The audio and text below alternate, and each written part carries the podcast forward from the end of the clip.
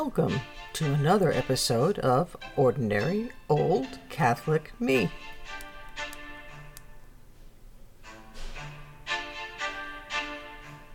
I do a lot of reading during the week about current and secular events and controversies.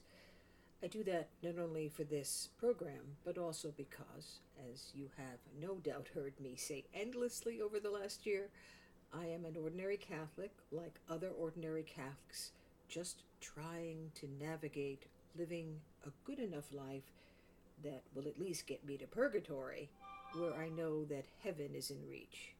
Yes, I admit, like perhaps anyone else, I'd like to bypass purgatory entirely though assuming indeed that the beatific vision requires a purity of spirit that is not achievable for me or anyone on earth, I understand the necessity for the purification of purgatory. My old pastor, my late old pastor, used to call it gym for the soul. Those of you, Catholic and non Catholic, who don't believe in heaven, hell, or purgatory, might find such a concern of mine precious, not in the sense of being valuable, but in the sense of being fussy or fastidious or worse, plain old crazy that I happen to believe in these, quote, myths and have any concern for my disposition after death. Assuming arguendo, as we lawyers say, me, a retired lawyer basically, that heaven, hell, and purgatory exist, then whether I go to any of the above is of great moment for me and for you, because, I mean, eternity is, pardon the expression, a hell of a long time. Well, actually, there is no time in heaven or hell, but you get the sense that the short life that we lead and the consequence of that life that's very disparate in terms of whether or not you consider this life more important in terms of your pleasure or not, in terms of the consequence that happens down the road. Anyway, who I listen to in this great scheme of theological witnesses, professors, journalists, popes, bishops, or priests or read from, say, the Didache to the Church Fathers to Aquinas, the Council of Trent, Cardinal Newman, or more recently, Bishop Strickland of the more traditional view of such subjects, or Richard Rohr, or the late Hans Kung, or a, or a Father James Martin, actually might mean my, our respective souls. And while I am, and ought to be, as a Catholic Christian, very concerned about the state of other souls, I have difficulty enough in steering the ship of my own. So I look at some things. They continue to trouble me, and thank the Lord, I have this forum in my dining room that helps me to stay sane in a world that is determined, if one anthropomorphizes the world in all of its facets, in my view, to drive me insane. So, what, in Dorothy Parker's words, fresh hell is this that preoccupies me? There are a couple of things. One is that there's some possibility that Pope Francis may put limitations or the kibosh on the TLM, the traditional Latin Mass, but since I don't yet attend a traditional Latin Mass parish on a regular basis, that one, important as it is, isn't quite getting me worked up. But the one that is primary, and that is the request of the Bishop of La Crosse, Wisconsin, that a priest, Father James Altman, who came into the forefront during the COVID lockdown because people were just starving for the faith that had been denied to many of them by the secular society and the collaboration of some of the leaders of the church, should resign for his quote divisive and ineffective end quote words and behavior. Well, couple of things. One, I have to say that I've been very blessed personally here in Los Angeles, perhaps surprisingly in some ways in Los Angeles, that I was able to be having access to the sacraments even through the terrible COVID lockdown, which seems, I say only seems because who knows, is lifting as we speak. But there are places all over the nation where the churches just closed and that was that. In fact, I was talking to somebody today who came back to my parish during the COVID lockdown because their parish did not even try to do outside services during the lockdown. And so this person who was married in our parish has returned. But as I say, that didn't happen in a lot of places. And there are still some churches that haven't quite gotten back into the swing of things. Well, when I first heard Father James Altman, he was on a subject that hasn't gone away, nor should it, as it will, in my insignificant view, be one in which our whole modern era from 1973 to date and beyond will be judged. That is, abortion and the support and promulgation of it by our lay Catholic politicians and by, primarily, Democrat politicians who are Catholic. It's also big as a part of the party platform of the Democrats. So I heard Father Altman around the time of the election. And you know what he was? He was blunt. He said what is the teaching of the church. He said it in a way that the secular world, and apparently the most visible portion of the Catholic hierarchy, felt was the big D divisive.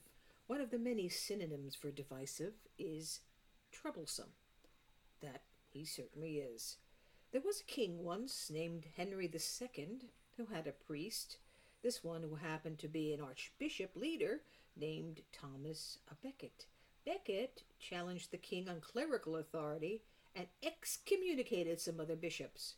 The tradition is that Henry offered this exhortation of a request that his soldiers carried out most assiduously, and for which they were later punished. Will no one rid me of this troublesome priest? Becket, Saint Thomas a Becket, was disposed of while before the altar of Christ with all deliberate violence. Henry did penance before the people. Only God and he know if his penitence was real. What did Father Altman say? You cannot be Catholic and vote Democrat because of this primary position on abortion, which, by the way, I read today, the president is seeking to enact legislatively, make it not only the law of the land through the court, but make it federally the law of the land. Oh boy, Father Altman, them's fighting words, right? Are they? Not really. Well, look at the logic. Now, I don't have the skills of a professional logician, the kind that used to teach at university, but here's how I see it. The Church teaches that abortion is a grave sin, and its inducement, promotion, or aid thereto is also a grave mortal sin, the kind that, unrepented, is a huge problem post mortem. Your post mortem, my post mortem. Politicians like our president, who would quite literally codify abortion into the law of the land, beyond that which the judiciary did back in the self proclaimed enlightened 70s or Nancy Pelosi, who self defines her Catholicism in contradiction to the 2,000 years of its history, not only support, but promulgate the grave sin as a good. The Democrat Party platform is the nice sounding choice, which means, if you look a lot closer, the deliberate end of the life of a child, which that science we are always being told to follow when it fits partisan propositions exists in the womb, well, at least we know that there is something separate in there that has a heartbeat, not your own, at 10 weeks. So, you can proportionalize all you want, but the fact is that there is nothing illogical in what Father Altman says. It is unpleasant to hear him say it, And we Catholics don't like the unpleasantness of being told that we have sinned any more than the rest of the society that has co opted us. And then Father Altman apparently went further and suggested that there were issues with the vaccine that public and political pressure is forcing everyone to have. Well, quite frankly, I don't know how I feel about these vaccines. I have done them when required for shingles, for pneumonia, for the flu, and I didn't do the flu until I did turn 65. And this not being the hill that I wanted to die on, I did take the COVID 19 vaccine. But I'd be lying if I said that, given my own suspicion of the societal march to totalitarianism, and not by the so called alt right, but by the liberal progressive, or actually the leftist progressive, because as Dennis Prager says, there is a distinction between the actual liberal and the leftist. I had doubts, and I still have doubts about it, but I did take it. I did the vaccine deed. And I do concern myself with the long term effects, and I have very real concerns that the entire handling of the COVID 19 crisis was part and parcel of using a real disease among many real diseases to restructure our society, getting that darn old Judeo Christian religion stuff out of the way, and substituting for it a global secular religion with all the ritual and liturgy attendant thereto. We can, and I'm sure we will, given the tone and tenor of the times, disagree over my sensibility in that regard, my review of the world in which I also experience reality, and obviously see it very differently from many, but not differently from a lot of others. So here's my problem du jour it's less about whether you agree or don't agree with Father Altman. It's about the fact that other priests currently in vogue get to say whatever they want antithetical to church teaching and continue to have free rein. I am not aware that anyone in clerical power asks those priests, one or more, or two or three, to stop teaching anything, things obviously not in accord with the faith. As the world denominates it, Father Altman is bad because he's called alt right. Alt right has become anything that suggests our values need to be transcendent and objective rather than man made and enforced by the power of the state. There apparently is no brooking the idea of an alt left, which says implicitly, if not explicitly, that all is permissible, especially if someone who can cancel you says it is. As to ineffective, I am not sure how one can even vaguely say that Father Altman has been ineffective. He is one of a few priests and bishops who have kept the Catholics trying to live out their faith that they accepted and don't expect the church to conform to their whim, having a modicum of hope and counter their sense of being utterly gaslighted. His parish, I understand, is thriving. He is sought out the amount of money raised for a defense because he has declined to accept the suggestion that he resign, he has to defend, as is always the case, even from his own church. The money coming in has been astounding. Sounds pretty effective, just not the effect that powers that be, both secular and clerical, apparently want it to be, or in the approved of direction again, that's the problem. The direction appears to be in accord with the teaching of the church, so why would anyone silence that particular person while letting others say things directly, implicitly, so obviously not in accord with church teaching? Here's the thing for me, one of the many things for me. As a lowly Catholic infantry man, oops, man, woman, person, Referring back to dear old pre Christian Plato's view, my soul possesses two parts. I am the charioteer of two big horses, one the noble spirit, the other of passions, feeling, and irrationality. My job is to navigate and harness these two profoundly contradictory parts of my innermost being.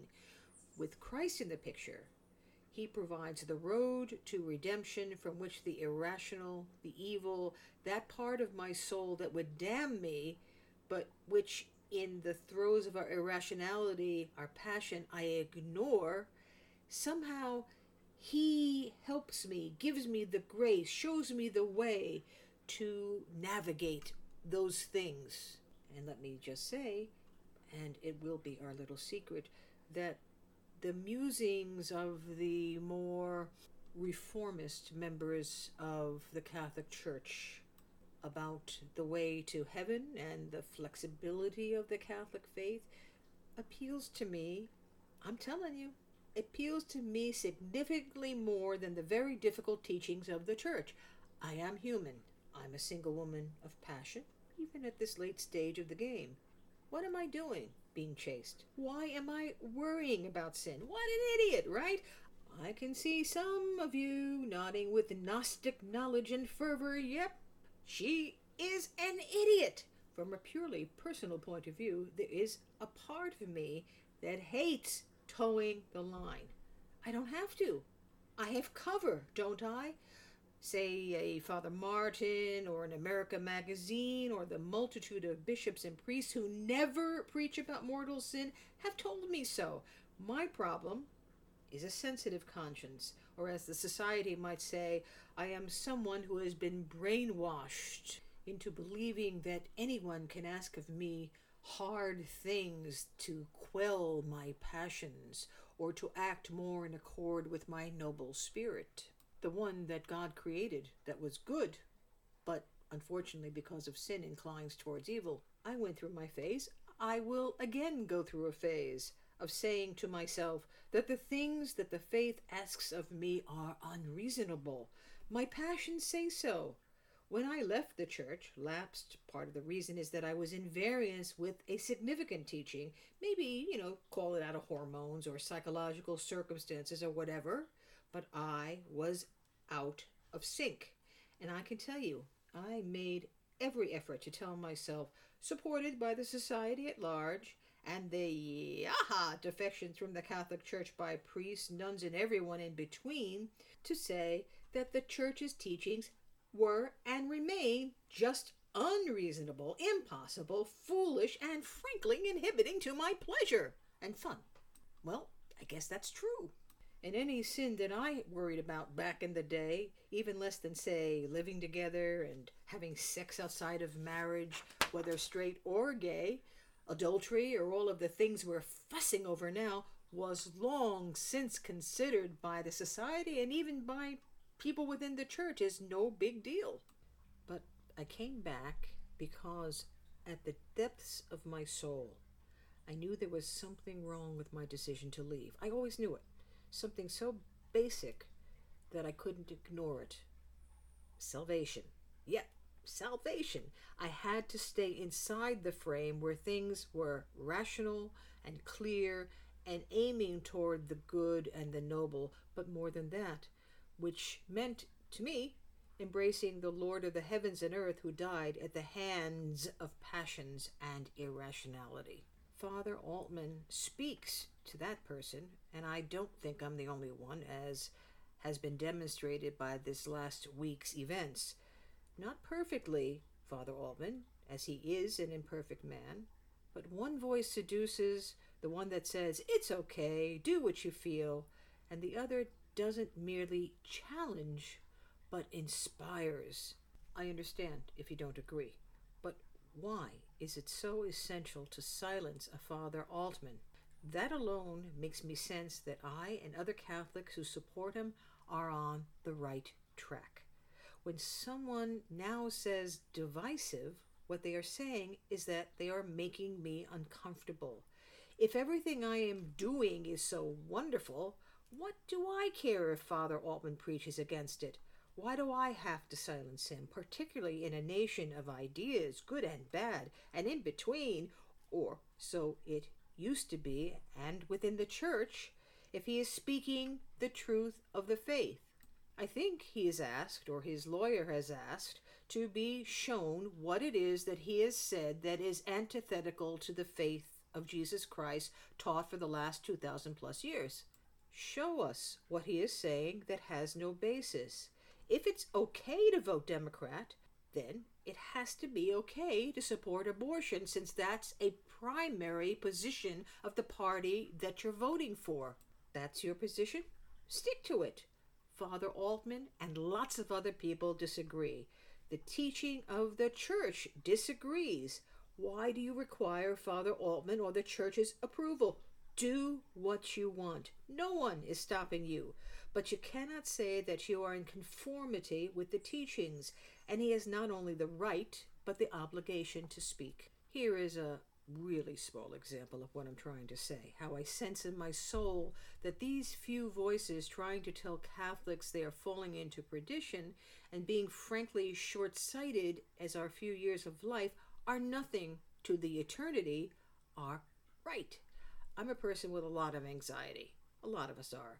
But when that anxiety builds into a manifestation of fear and anger, and happily, only when I'm alone, for I rarely do so in public, I find myself reflexively cursing like the proverbial sailor. I have a default word. It's a nasty one. Feels great. It actually seems to help at first to relieve the horrible tension I am feeling. Is it a sin? Well, I guess that depends. I do confess it as one, though I can honestly say that I don't deliberate before it happens, in quotes, it happens. When I have confessed that the image I have is a frenzy, I stop thinking. I stop caring about being nice, or certainly about being holy. I'm just an animal, the horse with unbridled passion, and it feels good. God does not let me go, but I lose sight of him. And then I come back to some, well, normalcy, uh, civilization, and I'm mortified at my lack of control.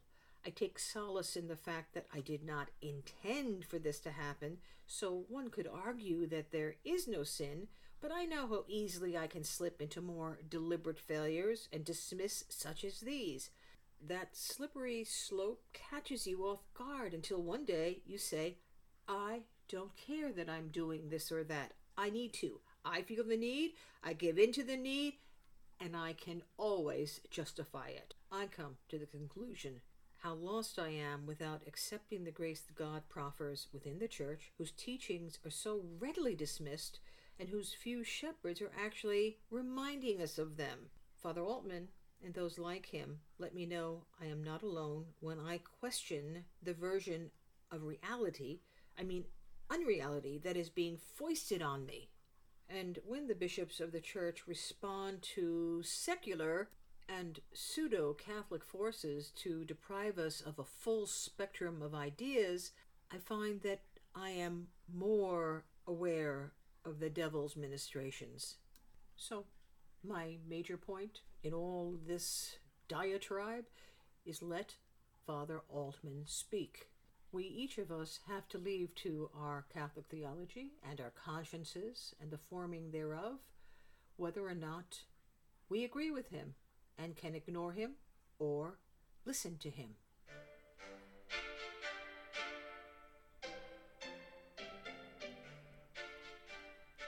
One of these weeks, I want to do something light, but we're not living in light times. And the main thing I want to say about these programs is I'm really not trying to force any belief on any of you. I'm just telling you what I'm thinking about and how I'm struggling with stuff. And I suspect other people are struggling with the same stuff. It's impossible not to be if you're paying any kind of attention, or you just got technology in your apartment or your house. Tis food for thought. Anyway, if you've enjoyed the program, please do indicate that you did so in your comments, or if you have any questions or you want to add to what I'm struggling with, please do so. And I look forward to talking to you next week.